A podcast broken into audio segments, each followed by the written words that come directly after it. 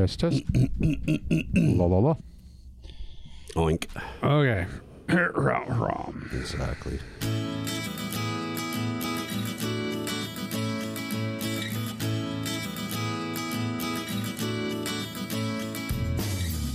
This is the AT Banter Podcast, a balanced and entertaining look at assistive technology, accessibility, and its importance in people's lives.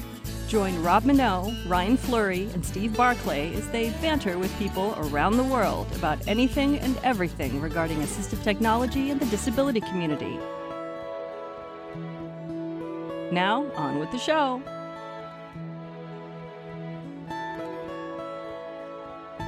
Hey, and welcome to another episode of AT Banter. Banter, banter. Hi, my name is Rob Mineault, and uh, today joining me, Mr. Ryan Fleury. Good day. And uh, that's it. It's once again, it's just me and Ryan. Me and Rob Uh, mainly because, well, Steve's out, out on vacation. out in the wilds. Vacation. Dun, dun, dun, dun, dun. Whatever happened to the Go Go's? I don't know. I guess they're probably in some old age home by now. Actually, I guess they're not. Not a yeah, whole lot no, older than us. I don't know. Well, Probably yeah, about 10 maybe. years older, maybe. But Yeah. All right. Well, they could be in a home. You're right. You're right. They're probably not in a home, but They could be touring Europe or Japan. Certainly. Oh, maybe. Who knows? Maybe. Uh. Anyways. Uh. Hey, Ryan. Yes, sir. Uh. How you doing? I'm doing fantastic. Uh. Anything new and exciting in your life? Not a thing. How is there anything new and exciting in the world of uh, accessibility and or assistive technology? Well, Rob, now that you ask, Yeah. there was an announcement made in the last few days What? At the National Federation of the Blind conference. Had to think about that for a second. Yeah. And HIMS Mm-hmm. has announced a new product called the Q Braille XL. Oh, really? Okay. Uh. What's and so? What's is this just a, uh, a new braille display? It is a new Braille display, but it's very unique. What they've done is they've taken a lot of the familiar QWERTY keys, like the function keys across the top of a QWERTY keyboard, Yeah. As well as your arrow keys up, down, left, and right, your escape, control, shift, tab, um, control, alt, and so on, and added them to the keyboard as well. So you've got a 40 cell Braille display. Uh huh. You've got a six key Perkins style keyboard for entry as well. Oh, okay. But you can also do commands like Alt F4 to close an application. So you'd never have to take your hands off this keyboard. Oh, wait a minute. Oh, I see. Okay. All right. Right. Wha- So you could be reading that's Braille with your screen reader of choice Right. and doing Braille input on the six key Perkins input keyboard. And if you want to close an application, instead of using some, you know, strange configuration of Braille to close an application, you just hit the Alt F4 keys. Now, uh, so wow, that's actually that's really interesting. I'm I'm kind of surprised that nobody has thought of this before because, yeah, that's that's well. Okay, let me ask you this then. So with that, with those new function keys, then uh, does it mean the unit is bigger than usual? Like they did they have to sort of sacrifice some real estate for the design to to put that row of keys above the Perkins? No, it's it's your familiar style QWERTY style keyboard. So if you've got So a just- desktop keyboard that you are using currently with your computer, basically take out the letters on the keyboard and plop in a six key braille input and a 40 cell braille display. So it really is. So the unit itself isn't any bigger than any other braille display. Nope, Really? nope, or or QWERTY keyboard. So you can use this as your braille input keyboard. You can use this in conjunction with, like I said, function keys. So That's Alt cool. F4 That's to cool. close an application. Um, you know, regular screen screen reading commands like you know insert F11 to bring up your system tray. Uh huh. So for somebody like myself who isn't a real strong or proficient braille reader, I've got the best of both worlds. I've got the 40 cell braille display. I can do braille input if I so desire. And I've got, you know, the regular QWERTY keyboard, so Alt F4, Control, Escape, Tab, Shift Tab. So really, it's Very it's cool. it's just a, a little bit more ease of ease of use. It sounds like it's a usability sort of improvement on the on the overall design of the unit. Yeah, it's based on on the Braille Edge braille display by HIMS as well. So built in, you have note taking. Um, so a built-in basic note taker, a Daisy reader, a calculator, Um, what else is there? I think there's a stopwatch or a timer. So it's got some basic utilities built in as well. As Bluetooth, you can pair it up to I Hmm. believe it was five five devices, Uh huh. as well as you can use it with USB. So it's very cool. Yeah, it sounds very cool. Uh, so when's this thing supposed to be out? Is it I heard a rumor, possibly September. They're taking Okay, pre-orders okay. now. Hmm. Interesting. Mm-hmm. Interesting. Well, you know what? Uh, it's it's funny how these little design changes can really have really big implications in terms of uh, of, of functionality, right? Absolutely. You know, like a screen reader like JAWS for Windows, you know, you can do many, many commands right off of your braille display if you can do finger gymnastics. You know, so you know, I don't know what the braille equivalent is of doing an alt F4 to close an application using a braille keyboard.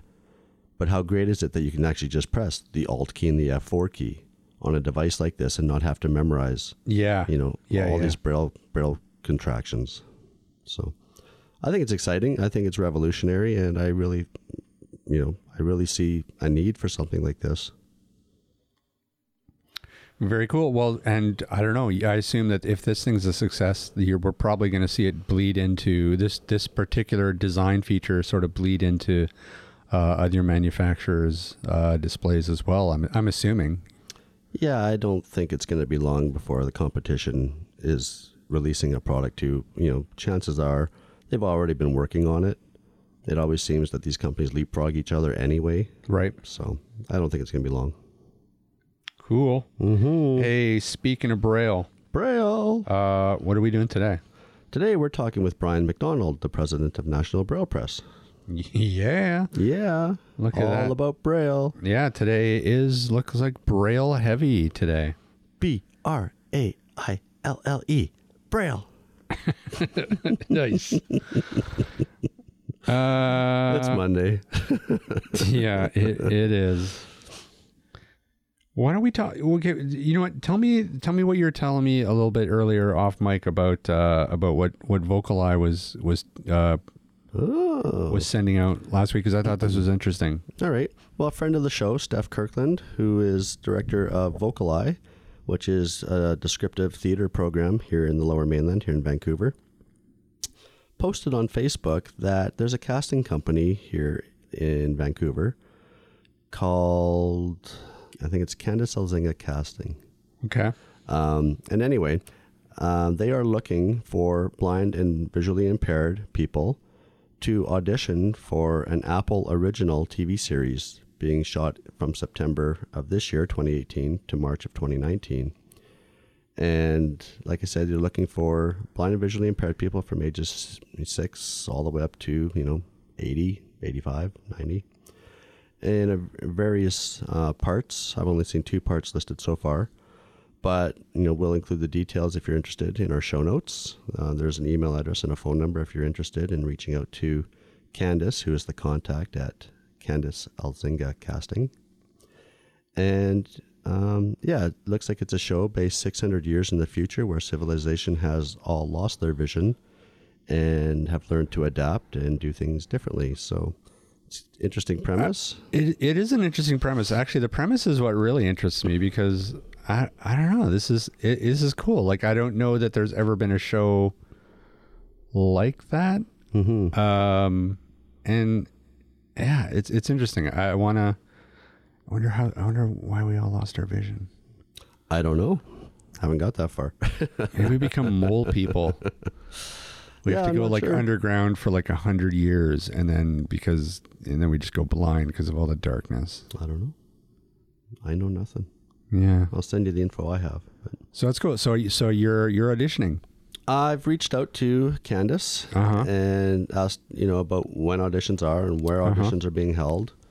And she so you know told her my age and stuff. So she asked me where I was located. So I replied to her this morning, Uh huh. and I'm just waiting to hear back from her, and we'll Look at go you. from there. So You could be a movie star. I could at least put actor on my resume if I Interesting. if I get a part. huh. Yeah. See Even if they an need extra. A, grumpy bastard. If That's right. need- grumpy bastard Grumpy one. Grumpy bastard. That's right. Uh, that's pretty cool, my friend. Yeah, so we'll see what happens with that, you know. But like I said, we'll include all the details and contact info. I think in our show notes because Sure, if you- did- so if you're in the Lower Mainland? share it. So Yeah, if you're in the Lower Mainland and you want to, you're visually impaired and you want to get some some TV time, mm-hmm. Why not? So it'd be fun. I, I went, actually was an extra in a uh, the first year I was down here. Uh, I moved down with friends and we there was a casting call for a TV movie. really, I think it was a TV movie. It might have been a, it might have been a theatrical release movie that was like in theaters for like five minutes. It was like it was like it had John Ritter really, and Pam Dawber from Mork and Mindy in it wow, and it was uh, the the premise was uh, oh, what was it called? I don't even remember the name of the movie. Anyways, they the movie like they they rented out the entire Agrodome on the P and E grounds, and uh, it was it was sort of subbing for a it was a wrestling scene, okay, um, and uh, so so John Ritter and, and Pam Dawber were were wrestlers in the scene, and they were wrestling this these evil these other evil wrestlers, and so so they just wanted like extras for the crowd, right? Right. And and uh, they they they filled maybe a quarter of the Agrodome, and then just had people move around as the as the camera shots. Huh. But it was cool, you know. They gave out signs and stuff, and you know, I I think they they a, a bunch of elementary schools just like had big field trips and just let the kids like sit in the audience to sort of watch, and it was it was fascinating. It was fascinating watching a, a TV show. Did they feed you? Yeah, we got lunch, Excellent. we got sandwiches and stuff. Nice. Um, so that was fun. And then you know, you know, uh, routinely when I was when I was going to college in New Westminster, uh, they would be filming uh, episodes of the X Files. Mm-hmm. So we always used to go and and find out where they were filming on the street and stuff, and watch. And saw David Duchovny walk his dog one day Wow. in the park. Yeah. Well, so you could put actor on your LinkedIn profile. No. Well, yeah, maybe sure. extra, maybe I should. not? Maybe I should. You're right. Sure. Why limit yourself? That's right. I, I was wrestling fan number 642.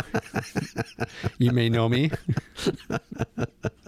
Had a little more, more hair back then. Yeah, a little bit more hair. It was my pretty days. Pretty boy days. Excellent. Uh, all right, you know what? Let's get uh, let's let's get this show started. That's enough, enough small talk. Enough bantering. Brian McDonald is the president of the National Braille Press. The National Braille Press uh, is an organization that promotes literacy for blind children, um, but really people of all ages, uh, and giving gives them access to information that empowers blind people to actively engage in work, family, and community affairs. Brian, can you move? Hello, this is Brian McDonald. Is this uh, Brian on, on this line? It is Brian. How are you? Good. Is this clear enough for sound? Perfect. Yeah, I think so. Okay, well, great. Well, let's let's just dive in. Um, uh, why don't we start with um, telling us a little bit about uh, what you guys do um, at uh, at the organization? Okay. Well, National Braille Press is based in Boston, but we are uh, across the U.S. and we certainly work with many countries beyond the U.S. border.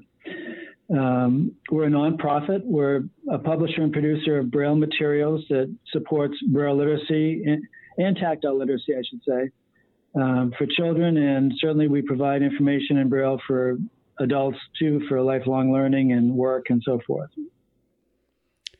Um, now, how long have you guys been around? We are 91 years old. We were founded Wow. in 1927. Um, we started out as a newspaper for the blind, um, and certainly we've morphed into many other things since then. And no, so so is the is the main um, crux of, of your services actual printing? Yes, the majority. Of, well, the world is changing, as we all know, when you talk about digital print and, and even with Braille. But uh, the majority of our work still is in paper print Braille. Yeah. And um, that includes making tactile graphics that are physical that you can feel for tests and textbooks as well.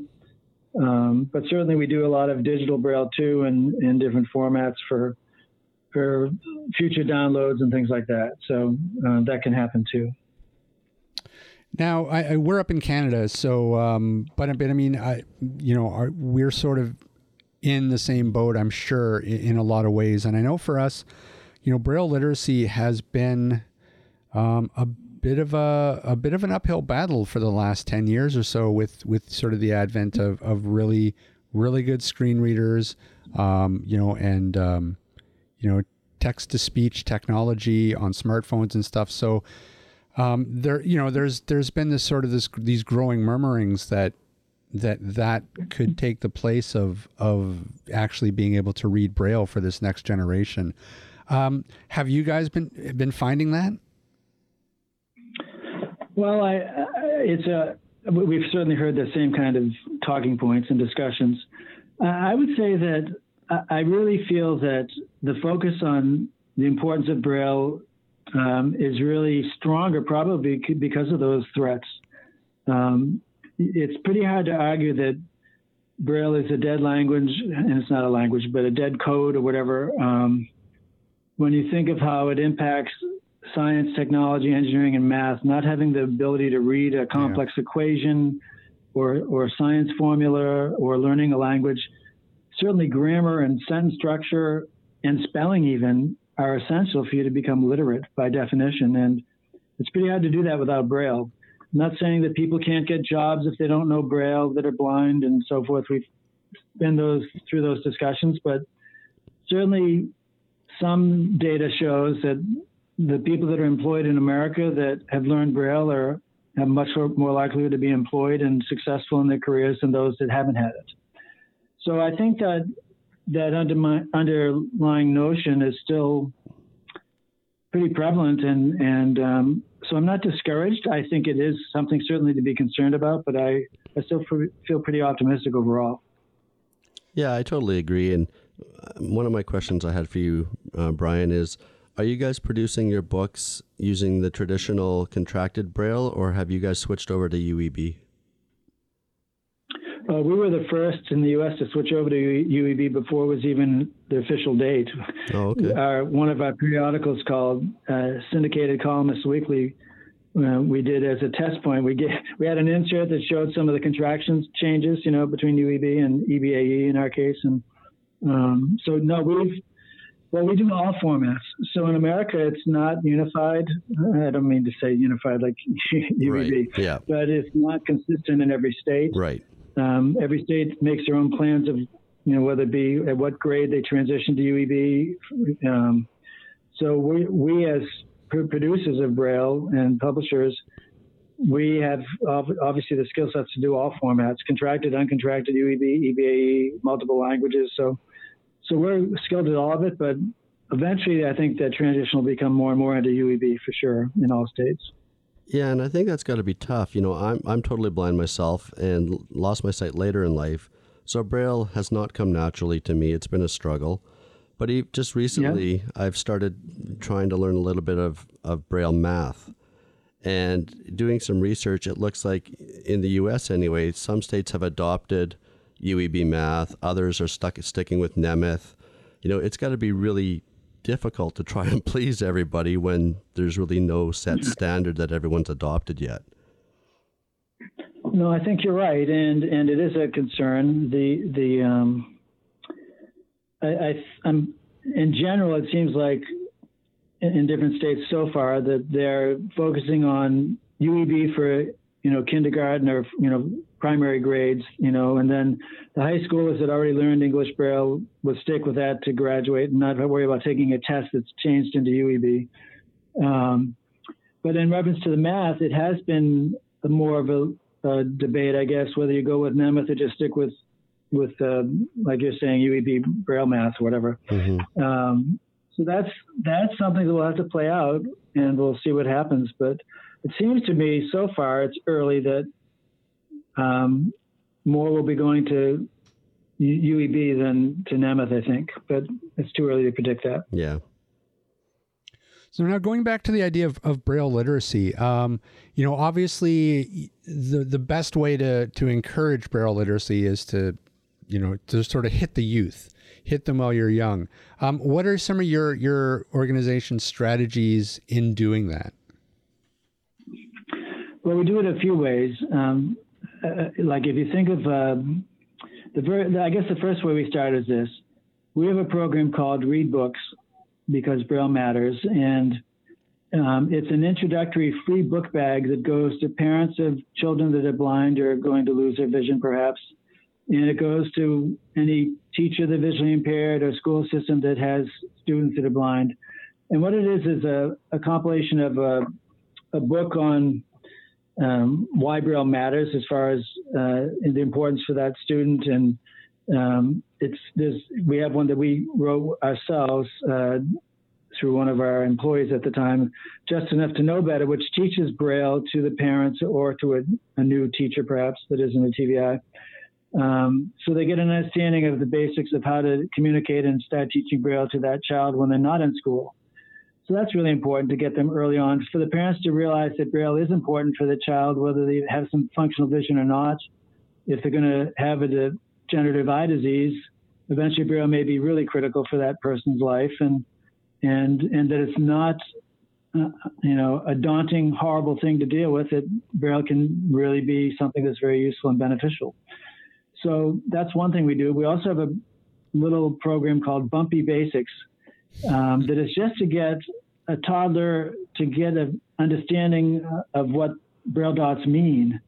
Um, if you think of a sighted toddler, they see billboards and parents reading newspapers or books, and they start to make a connection about literacy even very young.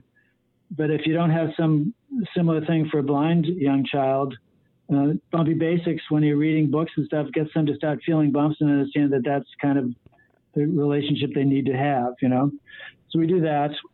And then we certainly have our Children's Braille Book Club that um, is a subscription that you can get a book every month. And, you know, there's, there are always fun bestsellers or, or traditional classics that um, we do from time to time as well. But a lot of new books that are w- winning awards for youth and young readers that we do that helps to encourage the love of reading. And the last thing we do is we have a program called Great Expectations, which is a book series. And unlike the Children's Book Club, it also goes into a lot of mo- multimodal modal learning, uh, including m- music and song and dance and poetry and jokes and um, online activities for parents with computers to uh, have this book uh, connected in multiple ways. It makes it fun to really encourage the joy of just reading, and, and which strengthens literacy and, and braille skills and all that. And the other thing we did with the Great Expectations series is we we helped parents to understand how to do picture description, because in most of our books we, we never really delved into defining pictures, but in in the Great Expectations series we have description built in so parents can read that and learn how to describe a scene or a setting um, and and I think that's really important too to give a stronger um, understanding of a book for a child. So, what is your turnaround time once you decide on a book that you're going to convert to Braille? Well, if we're doing a, a, book for like a private author or something, it's it's it's four to six weeks, depending on how complex a book is, obviously. But but we we cycle books every. We're doing them all the time, so we just have a schedule for the year of we, you know, we have like a 12 to 18 month calendar of what we're going to be producing, and with the exception of different types of jobs that are inserted in there. So we're, you know, we're always like two months ahead of schedule, you know, producing the book that will be sold, you know, down the road here. So that's about what it would be. And for textbooks, students typically have them at the start of the school year, or is there a little bit of a an overlap into that? Well, that certainly depends on the procrastination of the teachers, doesn't it? but but um, what we do do in the cases where we may receive them late, um, we will we will print and and uh, transcribe, you know, a number of chapters, uh, you know, in advance, and then continue to chase ahead of the teacher's schedule to make sure they're delivered for the student on time. Um, you know, it really depends. I will say that we put a tremendous push this year to our educational uh, outreach to get textbooks in earlier than like August or September. Right. And we, we had a huge order already in April, the month of April. So uh, if that happens, we'll be way ahead of the game for the students and won't be scrambling as hard towards the fall when school starts. So we'll see what happens, but that's that's our intent. Excellent. So now you also um, have something that you've you've called the Center for Braille Innovation. Could you could you tell us a little bit of a, of a rundown on what you guys are working on there? Sure. Yeah, so I've been there a little over 10 years now at National Braille Press. And in my very first year, I certainly I was never in the field blindness field at all, so I had a lot to learn and still do. But but I realized that one of the big challenges was the digital world was already starting and upon us. Digital textbooks were, were more of a thought, not getting into high production yet, but digital tests were right behind it. And the, the cost for refreshable braille displays was averaging $6,500 for one unit. And not only schools struggled to afford that for, for students, families couldn't afford them either. And if you really wanted to encourage children and students to be strong in Braille, they're not getting enough time in school systems in America to really be as good as they should. At least they could be doing stuff at home with a, a Braille display, whether it's games or passive learning or things like that that would be fun to strengthen their Braille skills. So my interest was let's let's get a team of experts together, um, identify leveraging emerging technologies that can help do a few things. One, make the cost of Braille much lower than it had been, and still high quality, reliable Braille that was easy to mass produce. And our interest wasn't just in Braille itself, but also with tactile graphics. Like, how can we make a real time output of a graphic, you know, whether it be a bar chart or a line curve or, or even a diagram or image that could be the future digital test that you need to have real responses that are dynamic. If you answer a question one way, you get a different graph. If you answer it correctly, you get a different graph.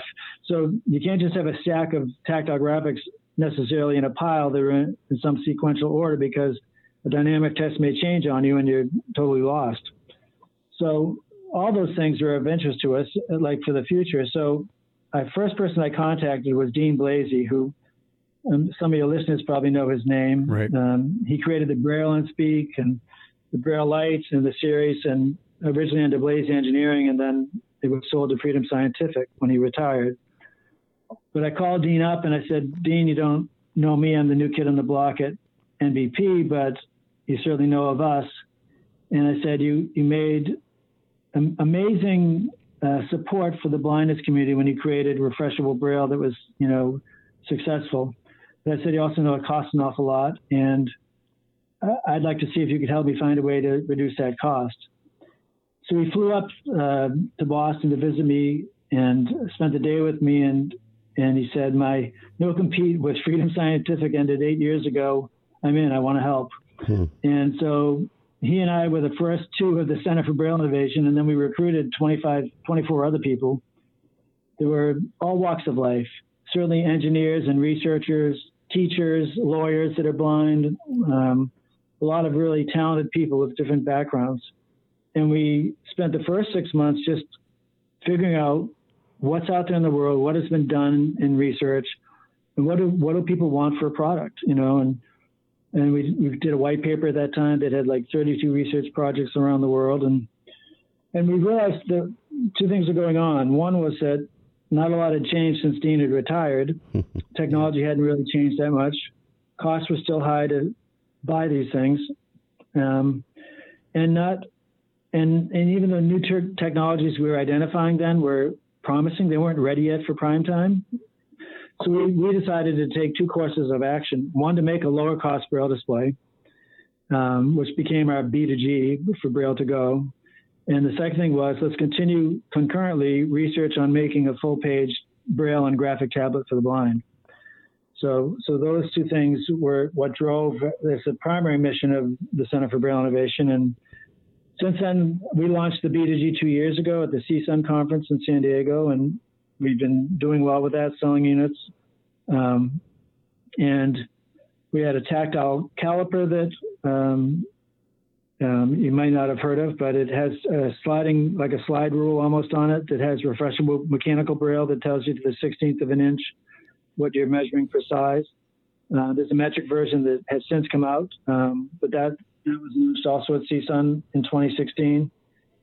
And now we're, even though the B2G is more of a full computer that, you know, has lots of features on it, and it's it sells for two thousand four hundred ninety-five dollars. It isn't that cheap, but it's cheaper than what was out there. Right. Um, but we're now, in fact, arriving today, literally today. Um, we're getting our first shipment of a new product called the Braille Me from India. Innovision is the company. Yep. That is a 20 cell Braille display, a simpler device, simple reader, simple editor on it, um, SD card, but you can Bluetooth with Android and iOS with it. Um, and it'll retail for $499 US. Wow. So that's a pretty good thing. And what I found with um, our customers, we have customers that bought the B2G and all they do is read books on it. But because it was a lower price device compared to some of the competitors, they bought it. Right. And, and so I, we're excited to be distributing this in North America, in uh, Canada, Mexico, and the U.S. Um, for people that want a simple device that can take notes still and connect to a, a smartphone, but um, is a lot less expensive than even our B2G. So we, we look at the B2G for students and people in the workplace that need a lot more functionality. We have paralegals and lawyers and, you know, business people that need a lot more, you know, capability. But the Braille Me, with connections to an iPhone or an Android phone, still has a lot of cool stuff you can do with it. But um, it's a simpler device at a really much less expensive price, which we're excited about. Yeah, and I'm I'm hoping that you know products like the Orbit 20 kind of got the ball rolling with the lower priced braille display options. You know, maybe the braille doesn't Right. refresh as quickly, maybe it's a little bit more mechanical, maybe it's a little bit more noisy. But with products like the Right. Orbit and the Braille Me, I'm really hoping that we're about to see some revolution in braille technology. Right. I agree. And I, just to add, uh, in full disclosure, so the Braille company Innovision from India, um, was awarded our Touch of Genius Prize a couple months ago, uh, and we gave it out to them at the CSUN conference this past March. Uh, we have a adjudication committee from people outside of NBP that are, uh, you know, different, very well-respected people that chose it, and we're really impressed with its technology behind it too. Not um, so I, I give credit to the Orbit for being out there. When we launched our B2G in 2016, that's when the Orbit launched, and um, it's a different design. It's totally different from the Braille Me, Mhm. but um, I give them credit for really pushing that envelope to try and get prices down. And uh, the Braille Me, uh, I, I'm very excited about because I, I think its technology is so revolutionary that it's going to change Braille forever. That's it's one moving part, a totally different approach, and very durable. So we're really excited about it, and we think it's a again a complement, but it has potential for a lot of other things uh, besides just the the 20 cell braille display. Right. I mean, we've we've long sort of been advocates for for braille literacy as well, and I, I think to us, the technology behind um, refreshable braille has been one of the really big hurdles to get over because because it is so expensive, and I I really see this as being really important right now because uh, I think that it, the more options that that can be offered in, in terms of price point, the better. Because sure, uh, you know, a six thousand dollar braille display that's you know that's that's sort of state of the art is great for those people who can afford it. But there's just there's such a huge segment of the the population that that's just out of their reach, and so you know, developing some, some sort of new technology that can be that can can produce and, and produce braille in a more efficient manner that that the price point can drop is is just crucial right now especially when we have to compete with things like screen readers and and and you know uh, text to voice Exactly. No, I'm, I do think we're at a, a new era that's starting right now, and how it adapts is it. I'm not being wise. It's going to really impact the market. Uh, all Yeah. the big companies. Um, it's going to really rethink how Braille's done in the future. Um, it's it's to me exciting. I, I say it as a capitalist too. I'm not a socialist, but to be clear, um, I believe in competition because I think it helps really to hone everyone's skill sets and to make products better. hmm Um, Yep. And I think these guys from India were very innovative and and Uh, they've tested it for 8 million cycles without failure, which is really impressive.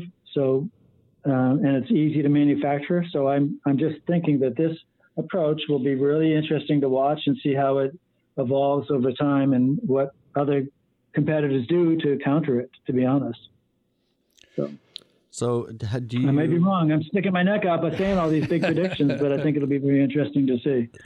So, so you being the distributor for Innovision in, I think you said North America, including Canada, is that going to be available through online sales, or will you have dealers up here?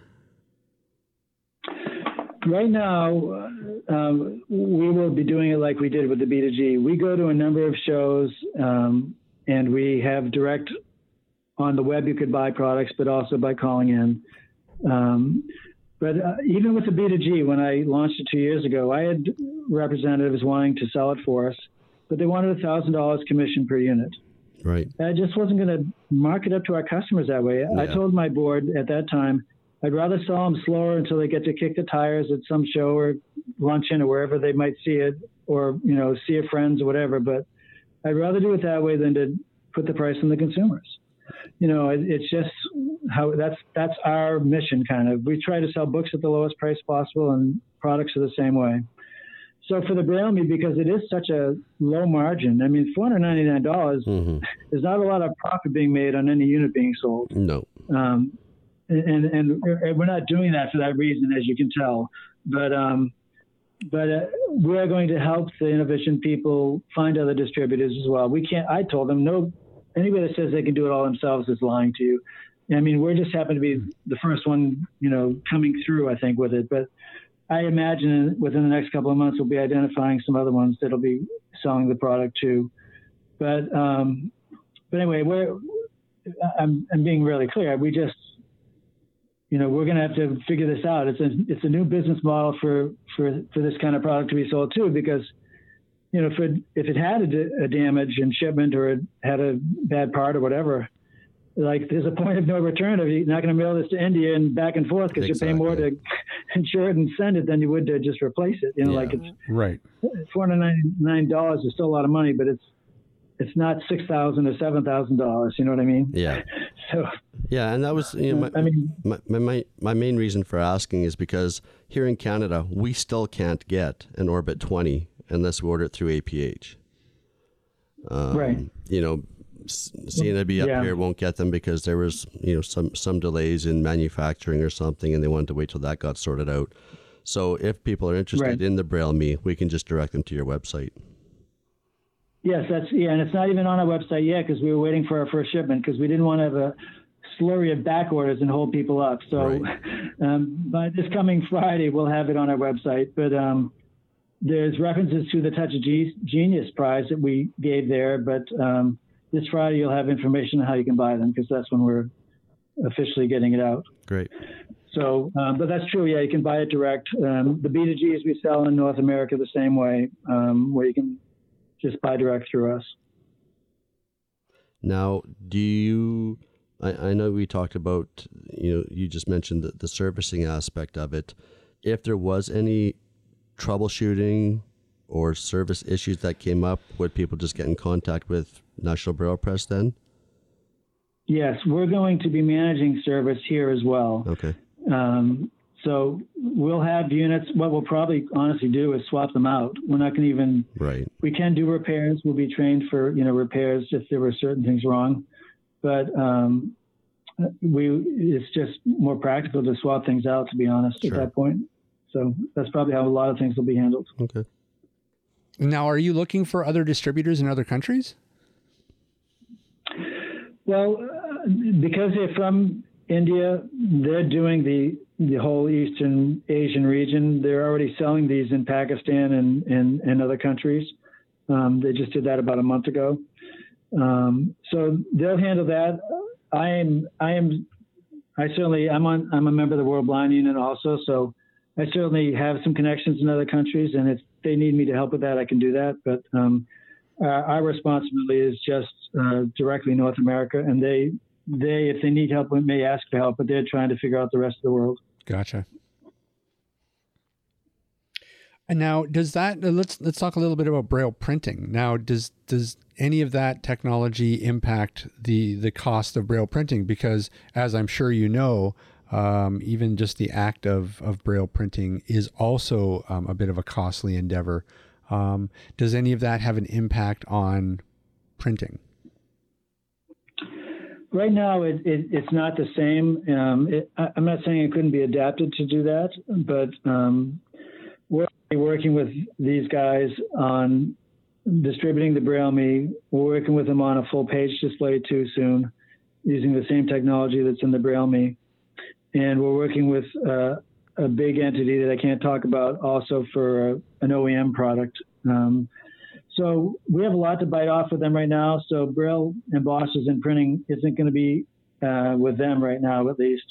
But I can tell you, I work with a lot of engineering universities around here, and we we've worked with one on on that, and it hasn't been our highest priority either because we've been so concerned with digital braille that it's been a little bit of a back burner. But it is still important because those prices aren't going down either, right. very much at least. And and I, I do think for someone in home to have an affordable embosser is a big deal. And I'd like to see one about 300 bucks or something if we can pull it off. It's, that's good. I mean, good too, reliable, not just. Uh, well, if you can get you it know, down to 300 bucks, that's going to be pretty that's revolutionary. A, that's a game changer. Yeah. Yeah, because I was going to say, I mean, there there are some, you know, some quote mainstream uh, manufacturers out there that are kind of uh, I feel like testing the waters of some sort of a tactile printing system. Um, but you know, everything that I've seen, um, you know, it's it's it's pretty lackluster and it seems pretty limited. Um, but you, with right. you with you sort of having an, a sort of an inside view of, of the technology, I don't know. Do you see it? Do you see a time when a three hundred dollar embosser for the home would be a reality? Yeah, I really do. I, I, just think the emphasis has been so much recently on Braille for a lot of people because it was sort of a race, it seems, to try and find new ways to create refreshable Braille displays that it just kind of left the embosser printer world behind a tiny bit, to be honest. Uh, I think I think now that there's been a lot of progress in refreshable Braille technologies over the last year or so, that there will be that's a market that needs to be addressed, and I think it'll come back stronger now. But it, I I've definitely seen some very innovative methods um, and prototypes too, working prototypes that could be for three hundred dollars, um, but we all kind of like kind of put on the side, and now it's time to look at that again. Right. And just out of curiosity, I mean, I think last year we talked to a, a European company that was looking into they were they were big into touchscreen haptics.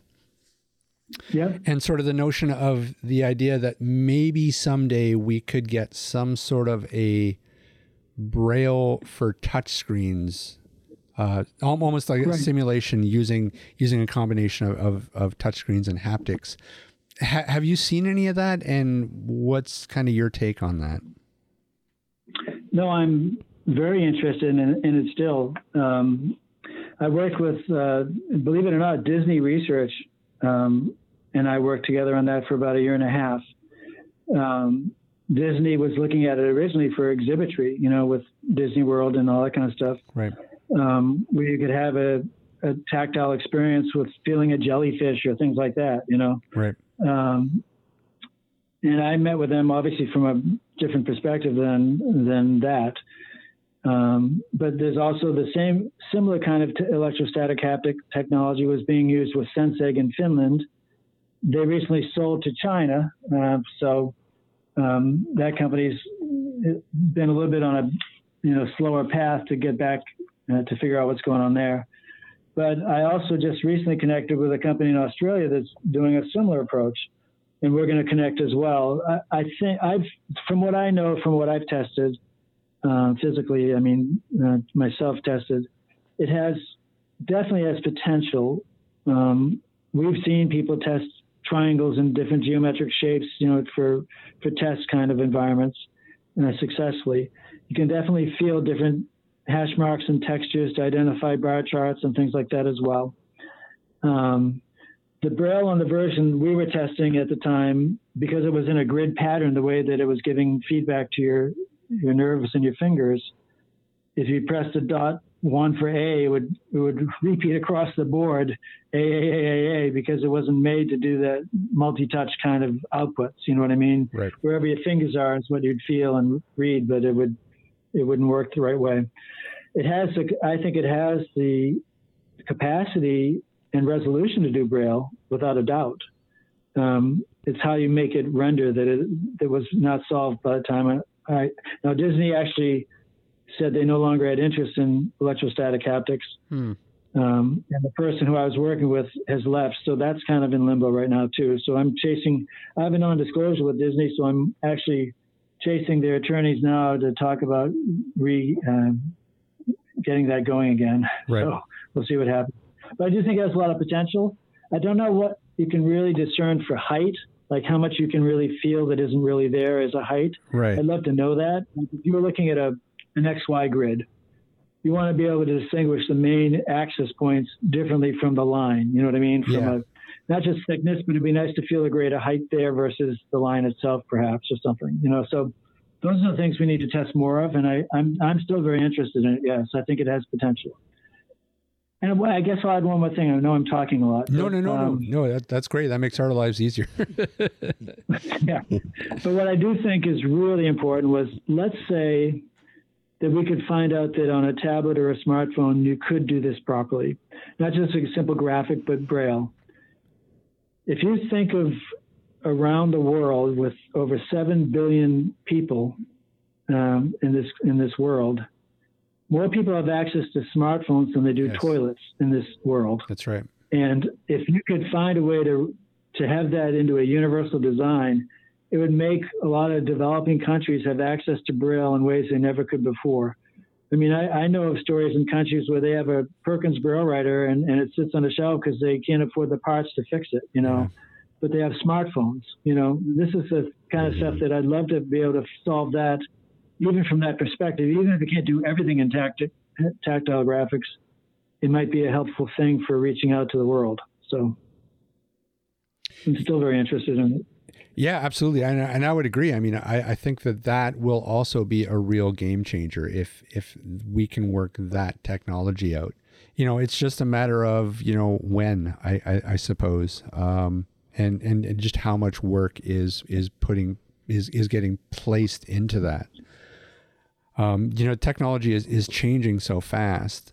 Um, part of the problem i- is it, it it it changes so fast that you start developing one technology and something else pops up that becomes the new darling and everybody sort of shifts their their weight over to that so No, that's true, and that and that's that's what I love about our Center for Braille Innovation. We feel we're on that cutting edge all the time, seeing on the horizon what's coming and knowing what, how we can adapt. Because when we talk to a, research partner or someone doing a certain type of approach, we say our goal is simple: high quality, low cost tablet for the blind, graphics and Braille for the blind right and it's whoever wins wins. But we do feel like we're working with the University of Michigan right now. Where we're, as I said, we were working with Disney. We're working with others on that again. Um, we're, we're working with Innovision as, as we just discussed with the Braille Me. Somewhere, somehow, we're going to find there's a best approach to render Braille for multi-lines of Braille or for graphics, but also this might be better for another part. And we- we will try and merge these entities together to create the ultimate product. And, Right. and so that's what I love about the Center for Braille Innovation. We're always trying to think in that regard because we're not owning all these IPs and properties. We're just kind of the broker. We're the information broker trying to make the deal for humanity. So that's what's fun about it. Well you know i, I my last question here for you was going to be uh you know what are what are you kind of excited about that's that you see developing? But i think i think we've already covered that. I think you've already answered that.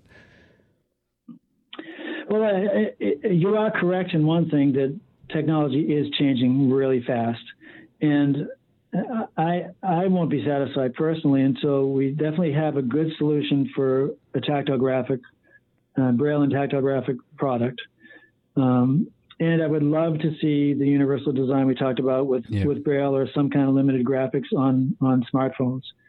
So if that happens, we've made l- leap huge huge advances in countries that really need a lot of help.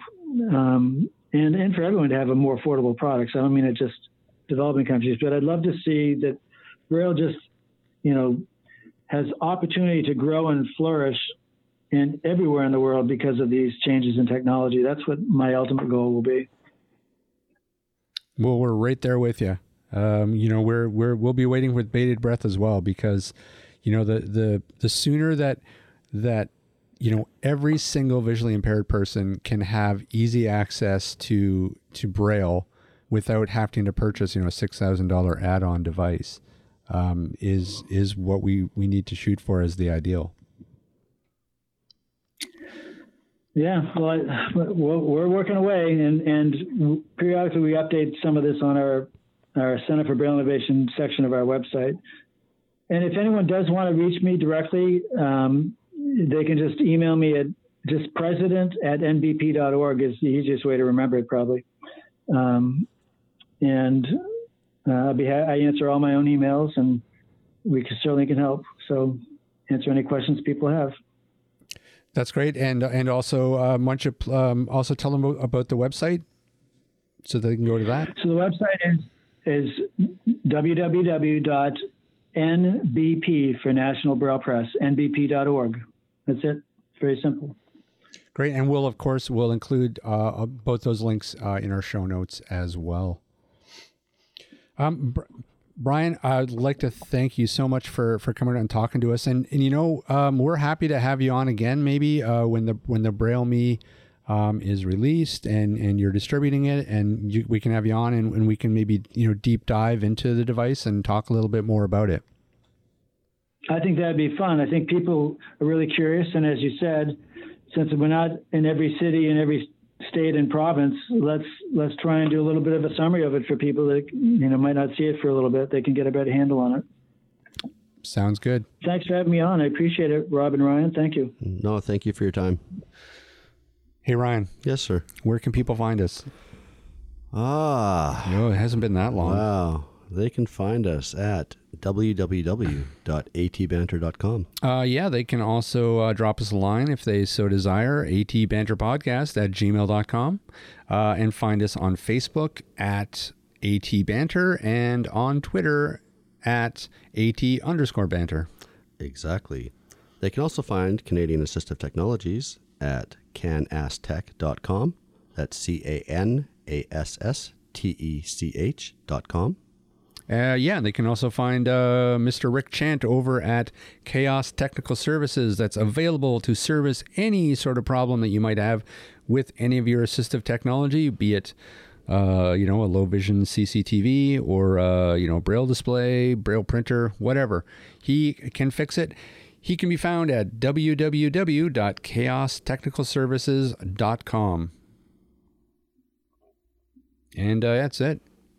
That's it. That is it. All right. Thanks, everybody, so much for listening in this week. We will see everybody next week.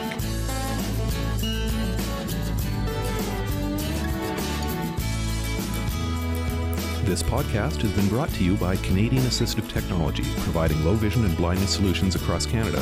Find us online at www.canasstech.com. That's C A N A S S T E C H.com. Or call us toll free at 1 844 795 8324. For all your assistive technology servicing needs, call Chaos Technical Services at 778 847 6840 or find them online at chaostechnicalservices.com. Music provided by bensound.com. Whoa, look at that. Master of the one take.